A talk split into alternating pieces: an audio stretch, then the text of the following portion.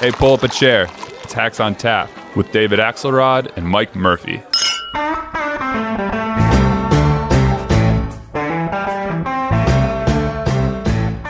president has criticized the mail-in voting process quite a bit over the last few weeks. The other day, he said they found a lot of ballots in a river. Who is they? Um, so the, what the president was referring to are um, something that we've seen just in the last seven days, where in Wisconsin uh, there were trails of May ending up in a ditch. I, that's, I believe, the specific he was referring to, um, and that included absentee ballots. We're specifically, in this particular statement, though, who is they that found those ballots, and where is this river anywhere in this country? The local authorities. It was a ditch in Wisconsin that they were found, and I can get the article to your inbox if you'd like. And beyond that. fine. If, if he misspoke, that's fine. No, So he that's- meant- that's- He, he I meant a believe- ditch, he meant a, a, That's what a the president was rather than referring a river. to. And you're really, you're missing the forest for the trees here. The point is, No, I, I like, I cover the The news, and I like to report accurately in the news. And when the president says they found a lot of ballots in a river, I simply want to know where the river is.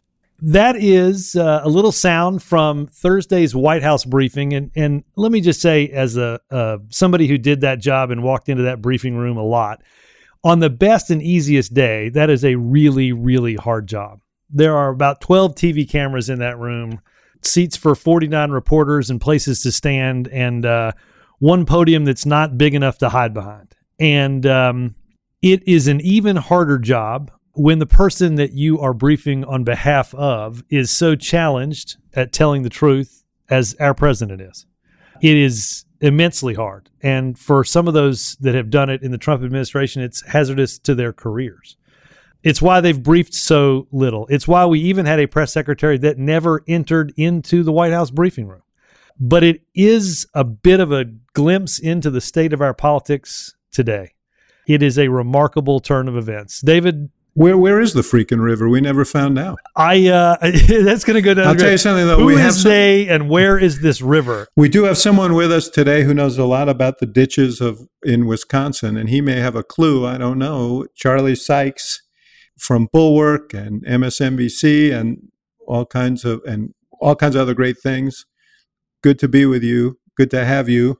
Where's Thank the you. ditch, man? Where do you think the ditch is? Have Yeah, you we got been we, following we the got story? lakes, we got rivers, we got ditches. Uh, I have I have no idea. I was I was hanging on every word. I I, I, I figured we get some local news. I, I, that is going to go down. We should start asking everyone that who is they and where is Yeah. this river? river. Uh, I just I love that immensely.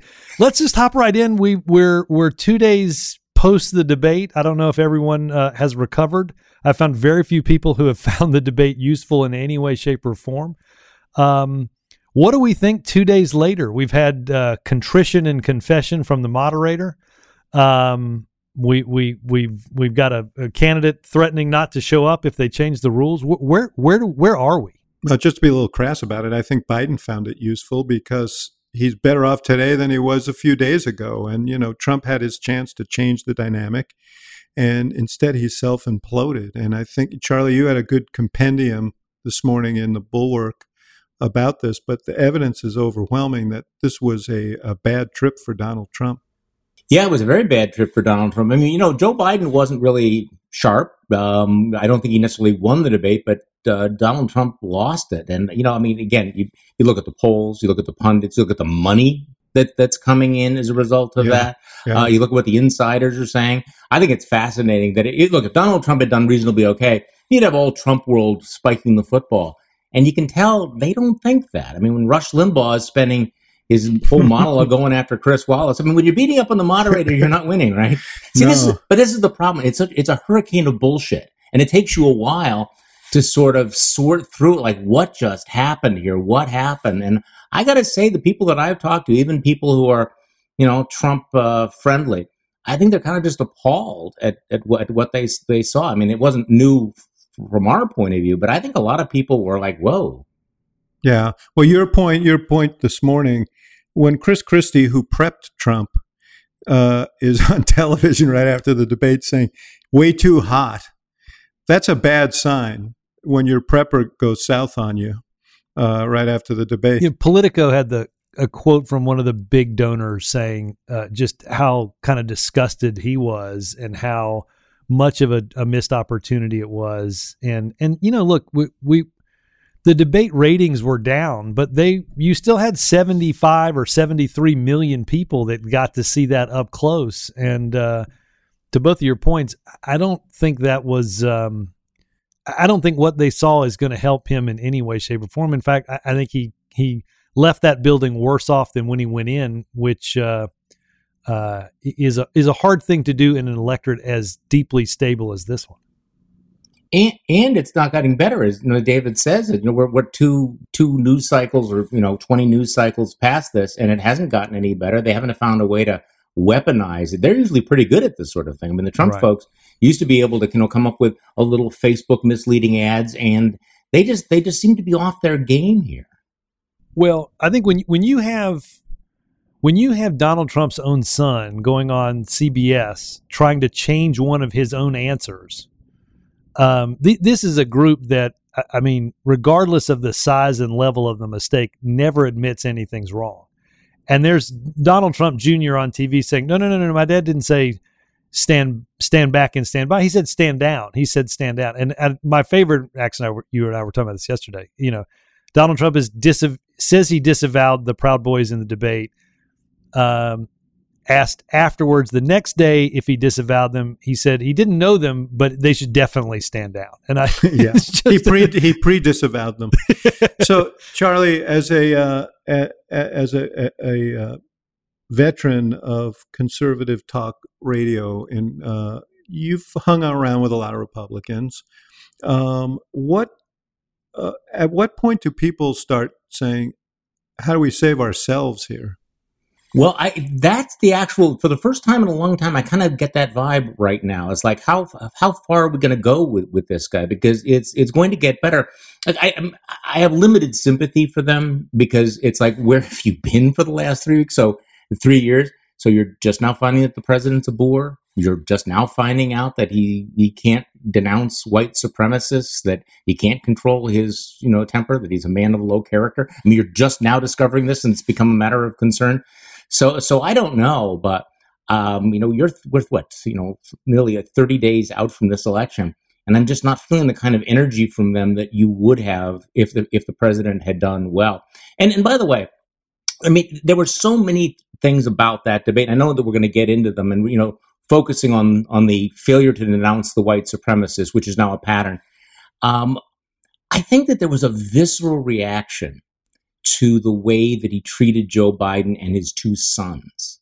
That actually is, uh, and I, am picking this up uh, from a lot of folks, even people who are not intensely into politics, that when you're talking about your dead son and Donald Trump's lack of empathy and Biden's, you know, love for his sons, that that actually hit people a lot harder than I, than I was expecting. That's the one thing that popped up when I, you know, we're talking about a lot of other things, but I, I'm, I'm hearing that fed back you know, I, I, thought was I was struck too, and I didn't think about this in real time, but looking at it again and then and reading some of the comments, the the the attack on um, Hunter Biden's addiction, uh, right? I, I you know, or, or, you know, I think Trump has always posited himself as the protector of people that are uh, struggling and downtrodden, and and uh, to to look and see whether it's a, a mother in a suburb or a, a, a parent or a grandparent in, in rural America,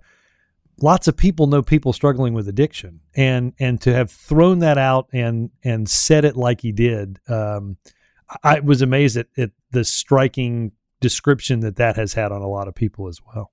Yeah. And then he interrupts joe biden talking about his dead hero son to call his other son a deadbeat I mean, that was there was actually a, there was a that that dynamic was really I think incredibly revealing about you know D- Donald Trump and what he thinks and, and his inability to be to be empathetic. So you know, guys like me, I, am looking at the policy, what they're actually saying, but uh, I I think that that that that hit people at a visceral level. Yeah, and I, I don't want to be. I mean, I don't want to invite calls and letters uh, about you know around gender and all that. But um, I'll just say my colleague Gloria Borger on uh, CNN that night said, you know, there are a lot of moms, you know, who heard that and uh, saw that, and uh, and this guy's got a, a, a ginormous uh, gender gap uh, as it is. So the, the question really, we, we've been through the debate. We we've all we know that that happened. I thought it was the last best chance that Trump had to kind of change the dynamic in this thing. But what happens now? What do you do now if you're sitting over there uh, and you're you're the you know you're trying to figure out for Trump what the next move is? How do you change the dynamic here? I'll kick that over to Robert. I was going to say, there's uh, this is Jeff where you should uh, put in a little sound of crickets. Um, yeah. I, I think it's a good question, and I don't know what the answer is because I think a lot of people thought, you know, the first 30 minutes of the first debate would set the tone for the next several weeks. And, um, and I don't know what you do. I, I, I, I mean, look, I will say I'm, I think we should be braced for the next 33 days. I, I went back and listened to the last five minutes of that debate, that last question on voting.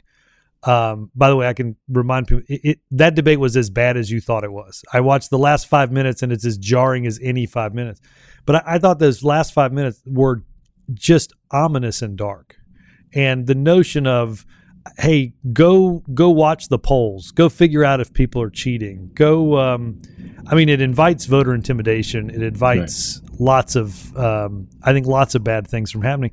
I don't know strategically what you do. There's they don't have any money. Uh, they're pulling ads down in in big swing states.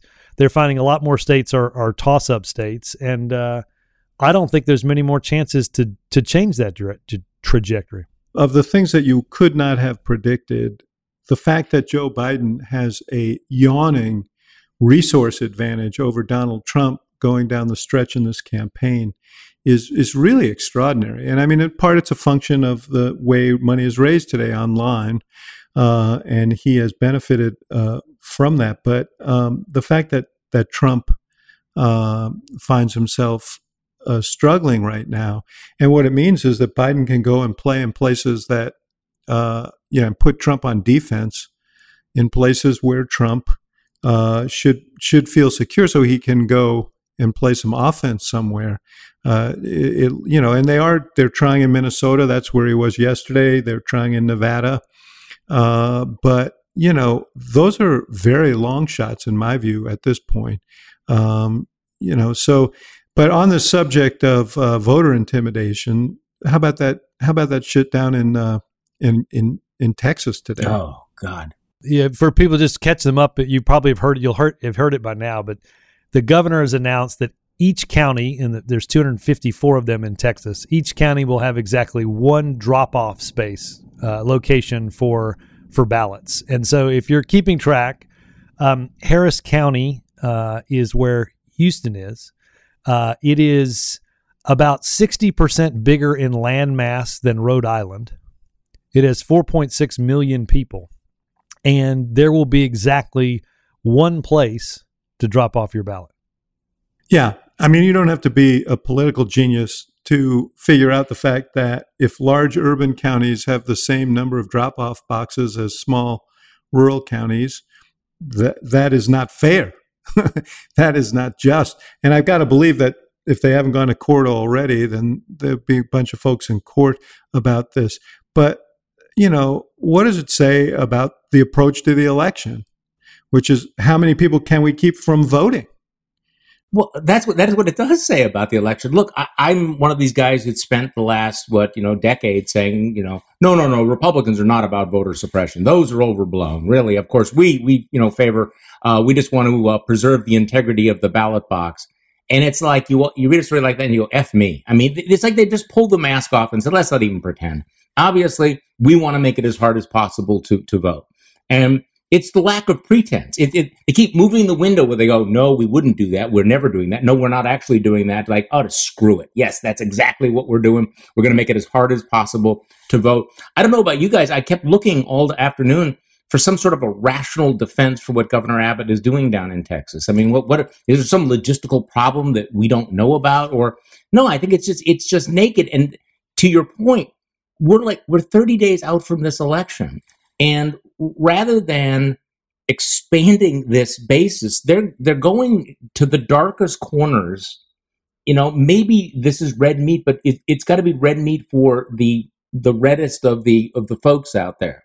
I, I just, you know, we keep talking about does this appeal to suburbanites? Is it going to get the suburbs back? Uh, is it who does this appeal to? Well, and, and the notion that look, I, I, I think whenever you're doing this kind of stuff, it's, you're not, you don't exact you're not exactly leading with the uh, with the idea that you're winning the race. And you know, this is Texas. This isn't you know, I mean, you know, God only knows what will happen in in a place like Florida that's a legitimate swing state with a Republican governor. But when you have uh, w- when you're shutting this down in Texas, it doesn't exactly you, you're not exactly exuding confidence that uh, that a, a, state that that is normally quite red uh, is is headed to some potentially headed to somebody else's corner. And you know, to combine a couple of discussions that we've had, the type of money that Biden's raising, you know, he said the, the campaign today has said they will exceed with when you add in the numbers with the Democratic Party, they'll exceed the 365 million dollars they raised in August. To David's point of just all the money that's that's swimming in here, all of a sudden you can put a lot more states in play. You know, a, oh, a, yeah. a, a 30 or 50 million dollar investment in a long shot like Texas all of a sudden becomes plausible. Yeah, well, I'd start with Ohio I mean, you look at those polls, and they they've been consistently uh, encouraging uh, to Biden. It's a lot of markets, um, but you know, you can you can spend strategically there and, and really make a difference. So, um, but yeah, I, I, I mean, this is not something that I. Uh, it's not something that I anticipated, and um, uh, you know, I. It's another strategic issue for uh, for the Trump folks. Ohio also is another one of these states that's going to count their ballots. That counts their ballots ahead of time. So another, you know, you, have heard us on this uh, podcast and, and other places talk about Florida knowing those results on election night. The same is true for a place like Ohio. So again, yeah. another early indication, or indication at least uh, you know, by sometime fairly late in the night, but an early indication of of of where this this election uh, is headed. Well, and, and, and just sort of like a different perspective on on that last five minutes of the debate and what they're doing in Texas. It, it's it's Trump is clearly signaling that that he is you know that he wants more chaos that he's associating himself with this. And so I think a lot of people are looking at this. It's very, very stressful. They want it to be over. And the president, you know, calling out his his his people to be at the at the ballot box just kind of reinforces that things are bad. And if you want the shitstorm to continue, you know, let's have another four years of all of that. And I, I, keep thinking that one of the major dynamics of this election is can you take four more years of this? Oh, there's yeah. An, there's just an exhaustion. And Donald Trump was exhausting the other night, and he's promising more of that. And I think that that's also, you know, again, you know, think about what what most presidents do when they're running for reelection. They're they're presenting a you know vision for they're going to talk about all the wonderful things they've done right? But also like the next four years are going to be fantastic right? Donald trump is not even talking about the next four years anymore. Yeah. and and and it's it's it's hard to see past the the disruption that he's sort of calling for. That is something i wish that biden had done. He, he may have a chance in the next couple, but to turn to the country and say, this is it. This is what we've experienced for four years. And you got to ask yourself, can we do four more years like this? Yeah, yeah, exactly. And I think that would be, I think a lot of people would find them, themselves sort of thinking about it and shaking their heads and saying, no. Uh, yeah. I don't, I don't think, uh, uh, I don't think we can do uh, four more years of this. So I want to raise, Robert, I wanted to raise, um, you know, you mentioned all this money. Um, Nancy Pelosi, who's always thinking, right, strategically, uh, there is an issue that people don't realize that if this were a tie race, and there are scenarios that would make it a tie race, it would go to the House of Representatives. And I think the assumption is, well, Democrats control the House, Biden would be president. That's not actually how it works. Uh, you know, uh, under the uh, uh, under the Constitution, it, it you would have uh, each state casting a vote based on the majority of their representatives and uh, uh, uh, in in that state, um, and there that right now, even though Democrats have the majority in the House, the Republicans have the majority of uh, delegations. So uh, Pelosi is taking this windfall of cash that Democrats are getting, and she is uh, and she is channeling it toward those states, toward marginal races in those states where they can take over the majority of the delegation as a safeguard against uh, Trump winning. That's another thing that money can do for you. But I don't think people recognize what what a what a shit show that would be if the thing went to the House. You're just trying to send everybody right over the edge 33 days in that you're going to predicting a tie of some sort. Yeah, got to read up on the election of 1824 now. you know, I mean, you think 1876 was bad? I mean, we're going to be doing this kind of nerd stuff. We've thought a lot about the White House. We think a lot about these Senate races, but I don't think we probably have spent enough time thinking through what are the dynamics in some of these House races. I think everyone just assumes in a, in a year in which Democrats are likely to do pretty well they're going to hold a majority and you sort of don't think that much about it as you much differently than you did in 2018 when the house was kind of up for grabs. But you know she's hunting for she's hunting for uh, seats in, in in places like Alaska and Montana you know uh, she wants to tip the Michigan delegation. It's it's pretty interesting. And by the way that scenario yes it, it sounds far fetched but um, you know Trump won by 200 and uh, I'm sorry, he won by 36 electoral votes. If he won, you know, the, the, if he, I forget how to do the math. I, I can tell you, I've written down somewhere how you land on 269 to 269, and it's not totally implausible that that could that that could happen. But um, it does feel like if you were betting, you'd bet more on the uh, side of Biden overperforming than than Trump than a tie or or uh, or, or, Trump, uh, uh, you know, winning the race right now, right now. So, sort of as we get out of this discussion on the debate, the the and I tweeted a little bit about this the night of the debate. Should I thought I thought we got out of the discussion on the debate. Well, I'm just I'm getting us back into it. Oh, I see. You're Sorry. back again, so we can get out a different way. I am. I just let's go out this door. Um, no, I tweeted about this the night of the debate. I mean, I, I, was appalled at, at how this debate was executed, and I don't I don't disagree. I won't get into the long Chris Wallace conversation, but I'm not entirely sure that anybody could have corralled Donald Trump yeah. adequately. But, yeah, I agree with that. But the commission, the commission, I think rightly has come out and said they're going to make some changes. We don't know what those changes are. We're going to hear about them presumably in the next 24 to 48 hours. Do, do you all think that is there anything they can do I don't know what they're going to do, but the fact that they just brought on Taser as a sponsor of the next debate uh, tells me that uh, what they're thinking. Yeah, I agree with you, uh, Robert. I, I mean, uh, or maybe you're agreeing with me because I've said this uh, elsewhere, but um, you know, this was a train wreck. But I don't know if you're Chris Wallace, how you stop a runaway train, and that's what Donald Trump was. Uh, and you know, now he came out against. I was for. I said while the debate was going on that they should be able to kill the mics. Uh, but uh, uh, Wallace was uh, he was dark on that. He didn't think that was a very effective. Trump would have just kept on talking anyway, um, and it would have looked uh, it, it would have looked heavy handed. Charlie, I saw you nodding your head on that. Yeah, I don't know. I mean, I you know, I I've moderated debates before, and so I really was kind of putting myself in Chris Wallace's shoes. If, if you have somebody like Donald Trump who is going to violate every single rule and will keep talking, what are you going to do?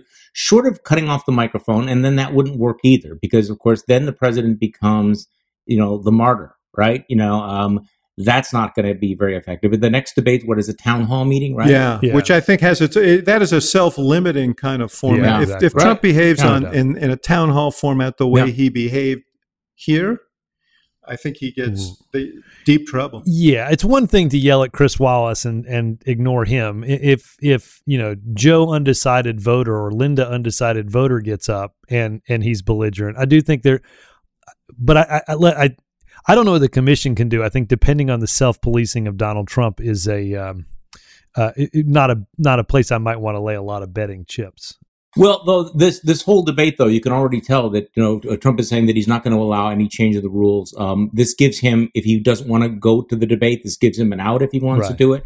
Um, what he most wants to do is make something else the issue, right. right? That oh, this is how they're beating up on me, they're being unfair to me. I'm the victim here. This feeds the grievance uh, agenda. He will he, he will max that out.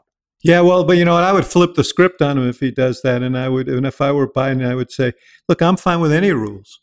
If the president is is uncomfortable, if he feels like he'd be, you know, at a Yeah. disadvantage, uh, then go with the rules.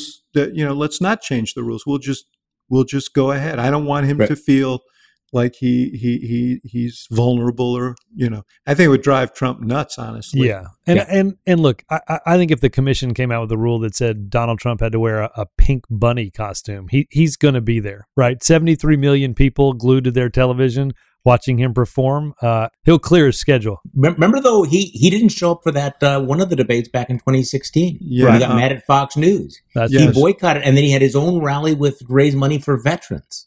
yeah. So you know he might be thinking, you know, the media is having its thing, and I'm going to be over here with wounded veterans. So I, I agree with you that you know I would say you know 80 you know 80 out of 100 chance he's definitely going to show up, but you know in the back of Donald Trump's head, there's always the well maybe I can make myself the victim, and then I can create something that I can control. And so Yeah. that that that was the thing about the debate is you know he's way out of his comfort zone. I never know what's in the back of his head because it's always covered by that thatched uh, uh, roof. Yeah. But uh, but and you know I, I yes he he is a he's P.T. Barnum and he'll want to convert uh, if he can convert it into something that he thinks is is better for him.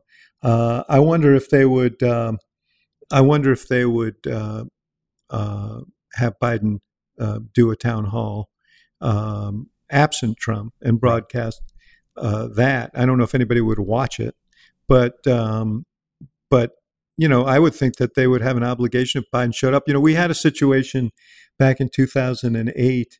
You'll remember the first debate was happening in the midst of the financial collapse of Mhm. Lehman Brothers, and John McCain uh, left open until the last day whether he was going to come to the debate because he thought Right. that we should be working on a uh, on a solution. And you'll remember, Robert, that Obama's offered to say, "Well, I'll just come and do a town hall meeting if Right. McCain doesn't want to come," and showed up. So you know, I think if I'm Biden, that's what I'm doing. I'm showing up. I'm doing a town hall. Um, I think Trump is. I just the idea that Donald Trump would pass on, even if it's not 75 million people, you know, it's just irresistible to him to uh, to have an audience of that uh, of that size. I think he'll show up. The question is, how does he handle a town hall? Because he didn't do that well when ABC had one a couple of weeks ago. Because town halls require connection with people, empathy. Uh, you know, these are not. I don't know if you guys have been watching this, but these are not strong suits of Donald Trump. So um, I, you know, I don't even know. I mean, I, it'll be interesting to see how he prepares for such a thing. Does he prepare at all? My, yeah, and my favorite was I, I don't there's this story bouncing around. I think it was also a Politico story last night where some um, donors and staffers uh, really hoping that he was going to change and just be a totally different person for this debate. And I thought to The, the myself, like, pivot. We're how going to see the pivot. how did that possibly get past an editor? Right? We're like Yeah. we're deep into like year five of the Trump experiment, and we think like all of a sudden, you know, that's the moment he's gonna gonna become presidential. David, you mentioned um, the McCain. Wait, before we get before Yeah. we leave debates, Robert. Wait a minute, I thought we were. No, I, I, I would just want to ask you guys because there's an intervening debate, which is the uh, the the vice presidential debate, and it sounds like you know I was struck at the Republican convention that Pence uh, gave sort of the presidential speech at the Republican convention the night before Trump accepted the uh, presidential nomination, and um, you know, and he he hit all the themes in the way that you'd actually want your candidate to hit the themes. I, I expect he's going to come here and do the things that people want were hoping Trump would do in the other debate, you know, and focus on the economy, try and uh, force uh, uh, Senator Harris to defend her own voting record and uh, impute her voting record to Biden's, but he'll do it like a velvet hammer, you know, and not the the sort of as a blowhard. I thought his speech at the convention was was quite good and quite effective. And I do wonder. I mean, look, I think on one side of it, you think, is everybody going to have such uh, amazing bad feelings from this debate that they just like I'm done with all of this. I just I want the circus to leave town. Right? Charlie just Charlie raised his hand. He's uh, he's yeah. uh, he's got a window seat on the next uh, train out. Um, but I do wonder. You know, you could actually see like okay, this is what we sort of expected this debate to be like with around these issues, right? Because I think Kamala Harris is is a is a quite effective debater. We've seen that before, and and I think Pence will make a, a strong case for the Trump side of this. I, I, think it'll be fascinating to see what the audience is like, and and whether or not you know if if you are an undecided voter, does that help you make your mind up? Okay, so Trump is going to hate this. Trump Trump is going to hate this yeah. debate because yeah. you know what the spin's going to be. Like, yeah. why couldn't Trump be more like Mike Pence? Because yeah. Mike Pence, I mean, has been a stiff, you know, and a potted plant as vice president. But don't forget, um, he used to be a radio talk show host. He's yes. actually pretty good at this. He's he's actually there's no better training for a, anything, Charlie, right? than being a radio I, talk well, show. I'm, I'm, I'm, I'm, biased about this, but you know, so you know, he's when he's not a toady, he actually you know right. pr- you know can be pretty good. Uh, so and you know, Kamala Harris has her you know look. I I'm just thinking that there's going to be a lot of commentary going. Boy, wouldn't it be great um, if these two were at the top of the ticket rather than those other two guys? And Biden will be able to brush that off. It will just it'll it'll it'll grind. He may get so pissed that he'll fire him as head of the uh, coronavirus task force. so that could be his punishment. Or that could be a mean tweet. I, I, he's interviewing food tasters uh, as we speak. It's uh, you know um, I do think, and I, maybe I said this on the. I can't remember what I said in the middle of the night when we were doing the post debate show because I was bleary eyed. But uh, but um, you know, I think this is a big trap for Harris. I think it's really, really dangerous because of what you guys said. You know, she's a senator, she's a good debater, prosecutor, and all of that stuff. It is fundamentally different to, uh, you know, being in a presidential debate is so, a vice presidential debate uh, is so different than asking questions at a Senate hearing uh, or even prosecuting a case. And you know, because of uh, se- se- frankly sexism, uh, how you go after uh, Pence and how you respond to him gets treated differently. Uh, you know, and uh, and you're there. You're not there representing yourself. You're there representing uh, Biden. And so there is this issue of, well, what about where your record and his record and your comments about him? And you know it's it's very very complicated. And so f- because of expectations and because of all of that um, I, I, think i think she's got the harder task. Now pence has to defend donald trump so that has its own problems. Uh, i'm not suggesting it's any any uh, day at the beach for him but she's got to manage the expectations game really well here um, or or you know or pence could surprise people so i have a question for you guys what what was the highlight of the Mike Pence Tim Kaine debate? I don't even remember it. no, here's what happen? I re- here's what I remember about the Mike huh. Mike Pence Tim Kaine debate. Kaine was prepped to come in very aggressively and to bring the pros- to prosecute to prosecute uh, Trump uh, and uh, and Kaine first of all is not he doesn't have that attack dog nature and so he didn't look very good doing it. But uh, Pence was very artful at um, at navigating it. And I don't remember any particular moments, but what I remember is the and I, I love Tim Kaine. I think Tim Kaine is an outstanding person and, and a great and honorable public official. But I remember thinking uh, in the middle of that thing, you know, Pence was, you know, because P- Kaine was playing a role he wasn't comfortable with, and Pence was just so um, preternaturally calm, you know. Yeah, no, Pence is going to surprise. He's unflappable. He, he, yeah, he, he is unflappable. I think people will be surprised um, at, um, you know, at, at, at, how at how well he does. I don't think it makes any difference at all. Yeah, I mean, I someone said to me, "Well, maybe she should just throw something at him," and I thought, you know, he what would happen? He would just smile and shake his head and go on. Yeah, I mean, he's he's you know so. Um, I think that there's a pretty good reason to believe that of the four debates, this one will go the best for Trump. Yeah. Oh, absolutely. Because he's not in it. Yeah. Right. Absolutely.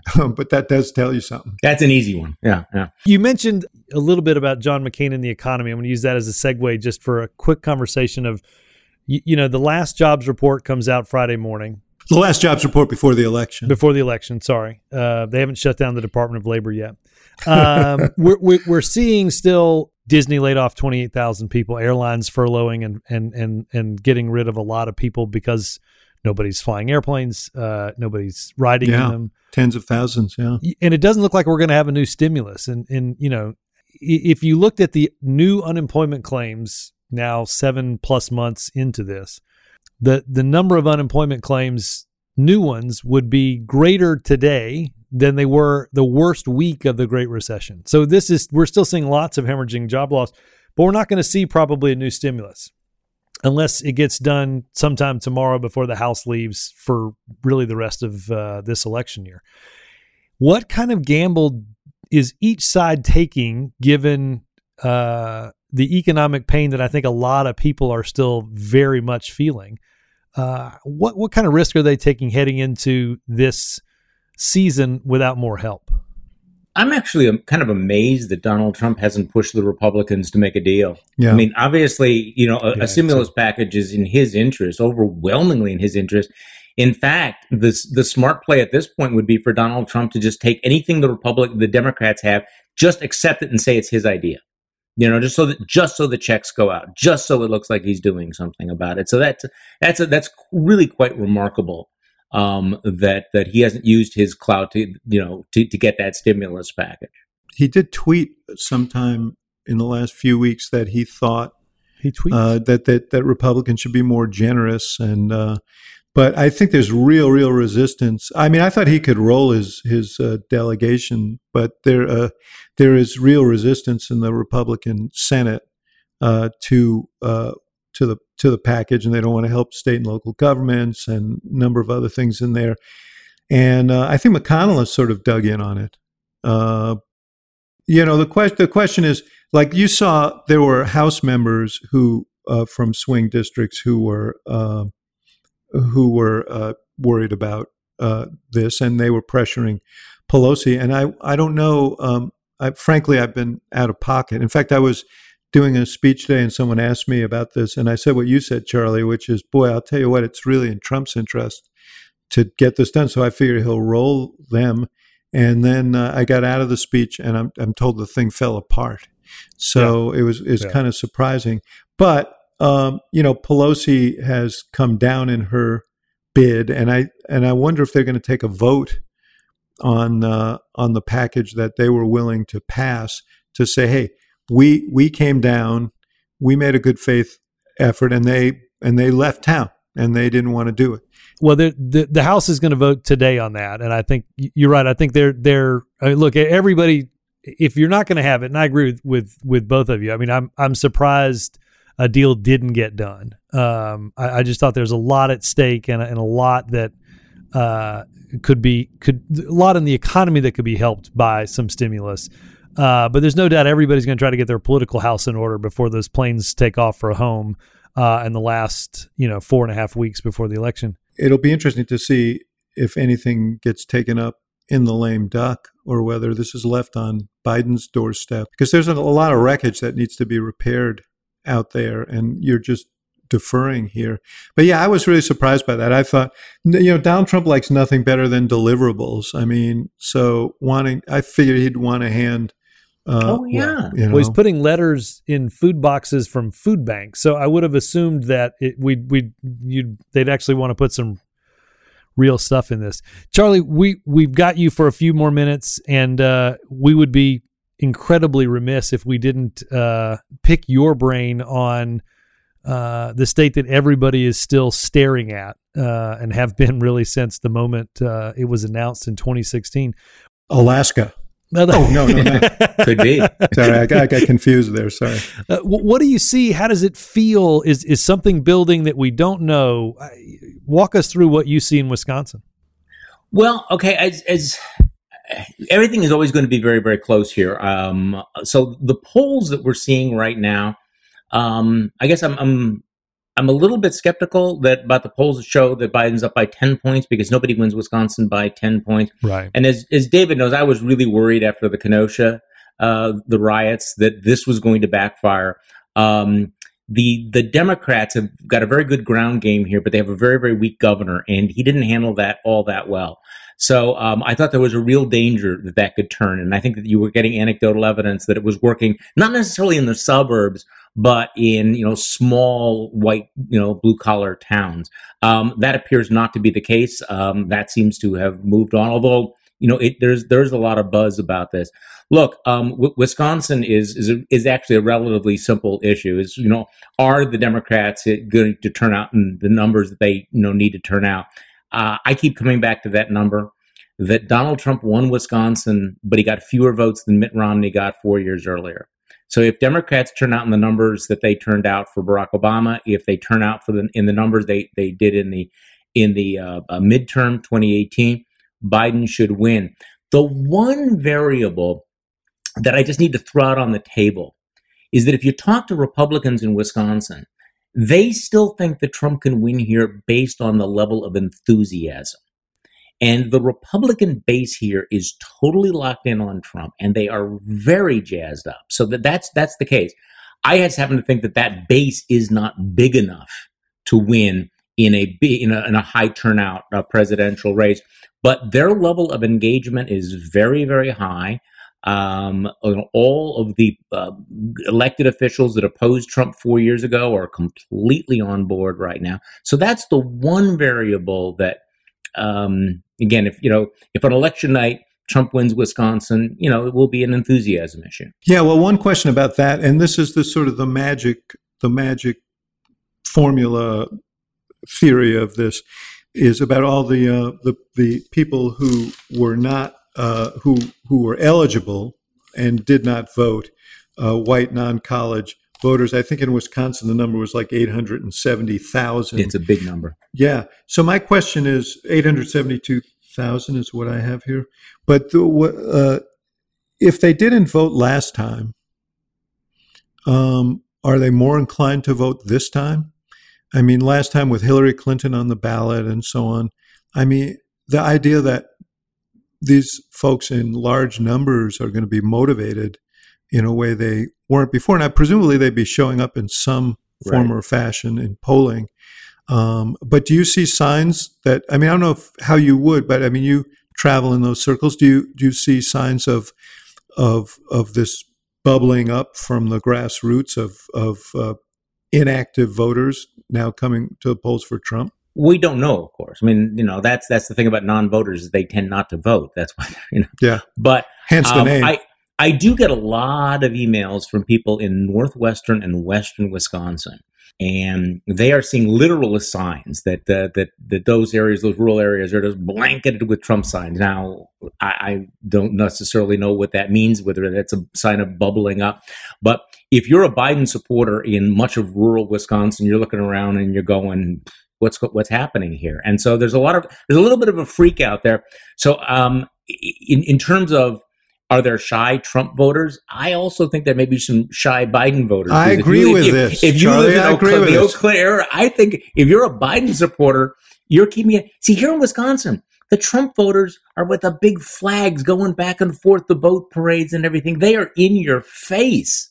Um, the Biden voters, I think, are going to be a little bit more reticent. So, well, I have uh, I have uh, friends in you know I have a place in rural Michigan. I have a, uh, Okay. friends uh, who who are for Biden but won't put signs up. Yeah. because Oh, they no, I- they don't want to be they don't Yeah. want to be hassled. They don't want to be socially unacceptable uh, uh, to their neighbors. I also wonder. I mean, the idea of the two words that really I have a hard time calculating are shy or or linking shy and Trump. Uh, I mean, these Trump voters don't seem very reticent to me. Not at all. They are no, they are very. It's very aggressive. In fact, um, I have a little lake place just a little bit north of here, and one of the neighbors was was out with his you know his little motorboat with a big red Trump flag, and he kept going back and forth and back and forth. And I said to my wife, I said, "This is not a shy Trump voter." I mean, yeah, I just you know I don't I don't think that. I think if you were were a Trump voter and you're going to vote for Biden, I could see where you'd be hesitant to necessarily no. say that. So we'll see. But you know, right now, you know, the polling average in Wisconsin as of this morning, seven point lead, which is really surprising to me I, I, at this point in the campaign. And, and, the latest development, of course, he was the uh, Trump was planning to come here to Wisconsin had, had for Green cancel. Bay and, and, and La Crosse and had to cancel because we have the coronavirus hotspots. Now that's something that is a completely new development here because we really hadn't been hit very hard. And the Republicans here were very, very hardcore in opposing everything that Governor Evers is doing uh, to fight the coronavirus. I mean, they went all in on all of that. Uh, and now suddenly it's uh, it's blossoming in some of the key areas of the state, you know, including Green Bay, Brown County. That area is, you know, really, you know, crucial. And uh, so I, again, that's a that's a that's a wild card. But I thought it was very interesting that Trump backed off. I think he understood that if he came here, that that that would be the story, right? That he's coming in the middle of the hot Well, he was asked and, by both the yeah. governor and the mayor, right, uh, in La Crosse, not to not to come uh, because of this. And so, you know, I think they probably realized, as you say, yeah. it wouldn't be a good story. So, Charlie, you got to do TV, huh? We got to let you go. I, am afraid. Yeah, yeah. I think MSNBC right. is calling, literally. Yeah.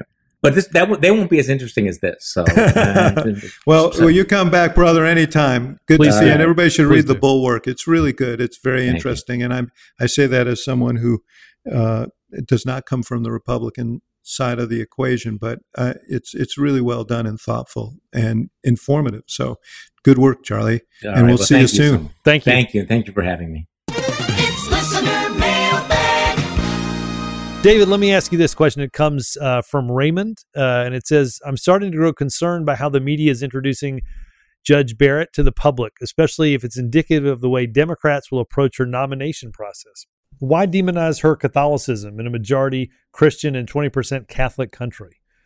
Can you touch on the potential electoral downsides? Yeah, no, look, you know, I honestly, I mean, this was a consideration, I think, of the Republicans. I thought there was some political logic to nominating uh, the, the Judge Lagoa from uh, Florida, Cuban American.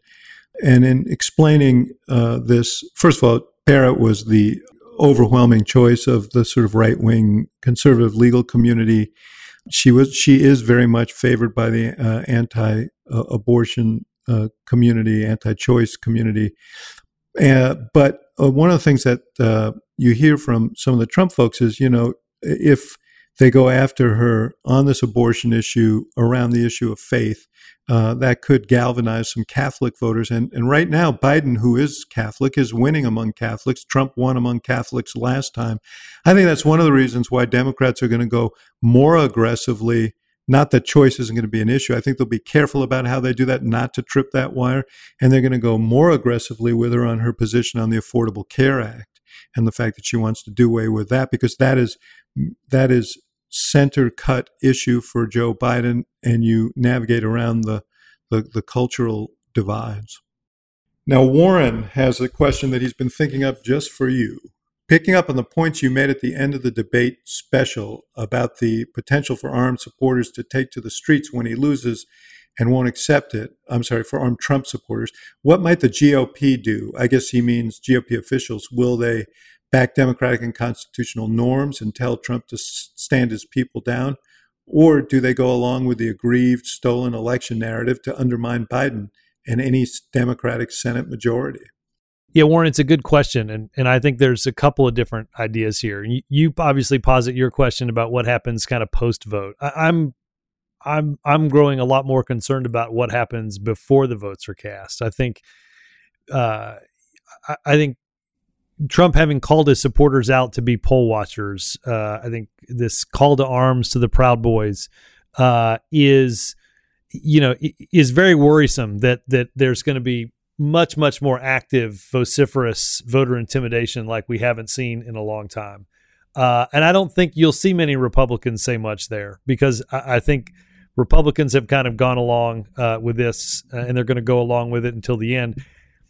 If something were to happen, though, I think after the votes are cast. Uh, I think there there is a chance, particularly if it appears as if Trump has indeed lost, uh, that you will begin to see Republicans try to get back on the right side of history. I, I, think it'll be too late for them to get back on the right side of history, but it might be just in time for them to do something uh, for the good of the country. So I, am hopeful. I know it's it, it has been a fool's errand for four years to bet on uh, other others in the Senate or in the House or in the leadership of the Republican Party to get Donald Trump back into um, a rhythm of normality. Uh, but I think the vote, particularly if it looks like he's lost, uh, might be just that opportunity. I'm hoping, a that we don't that it doesn't come to that, and this, you know, there are there have been a lot of times in the last uh, four years when you said, "Gee, I hope that they will step up," um, but this this is a fundamental definitional issue for our democracy, and um, I don't know what they'll do, but I, I have to believe some portion of the Republican Party will stand up. You know, as they've been discomfited by his comments on the Proud Boys, that will stand up to vigilantism. But you know, I, I just I'm hoping that uh, we don't have to confront that issue. Can I ask you one more question? Yeah. Who is they, and where is this river? Yeah, I don't know. It's apparently in Pennsylvania or Wisconsin. We're still hunting it down, but some egregious things are happening there that underscore this uh, massive voter fraud uh, problem that nobody can can exactly uh, identify. So, to our listeners, Dave and I are committing to report back uh, the next time this broadcast airs uh, to try to find where out where they're what's yeah. We're going to endeavor to find out who is who is they and where this river is. Last call. Last call. So, Robert, you and I both were part of a uh, of a really extraordinary period in our history, which was this F AfPak review uh, back in two thousand and uh, and nine about uh, Afghanistan policy, and um, and we were there uh, when the president. I think people don't realize how unhappy he was to have to do this. Uh, ended up uh, firing uh, General McChrystal, who was the commander uh, there of forces there, um, because some of his staff had said derisive things about Vice President Biden, who was opposed to expanding the American footprint uh, in Afghanistan. And, um, you know, I've had a chance to have several conversations with Stan McChrystal, McChrystal over time, just an extraordinary uh, person. Uh, and I remember the day when he got uh, fired or relieved of his, his command, and uh, the president called us all in. I don't know if you remember this and said, I want anybody gloating about this. This is a bad day. A, a good man just left this office uh, and uh, who whose career has effectively ended, um, and it is a sad day. Um, well, today, after all of that, uh, General McChrystal endorsed Joe Biden for president, which will surprise a lot of people, but it doesn't surprise me. Not because they may have had some differences over policy. It doesn't. it, it what the, the McChrystal struck, strikes me as a person passionately, deeply cares about this country and the institutions of our democracy. So, um, some people will be surprised to see that headline. I, am not.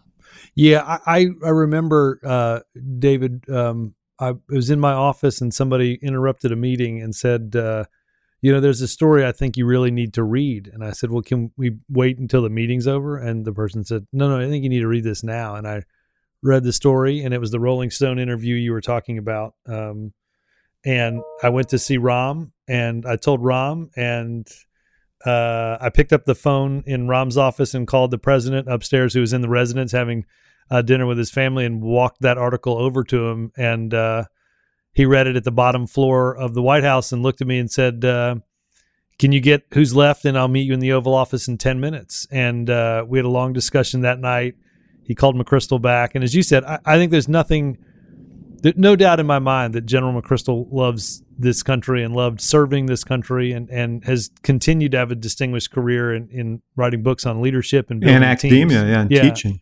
And I, I, I, uh, I, I, you know, he he's a he is a uh, he's a patriot in every sense of the word. So also uh, also cares about the institution of the military, which is why yeah. he understood that he he needed to yeah. do what he did then. It's a remarkable. You've seen this remarkable outpouring of people that you either didn't expect to. Uh, former RNC chair Marc Racicot of Montana uh, said he'd vote for Joe Biden this week. So Uh, yeah.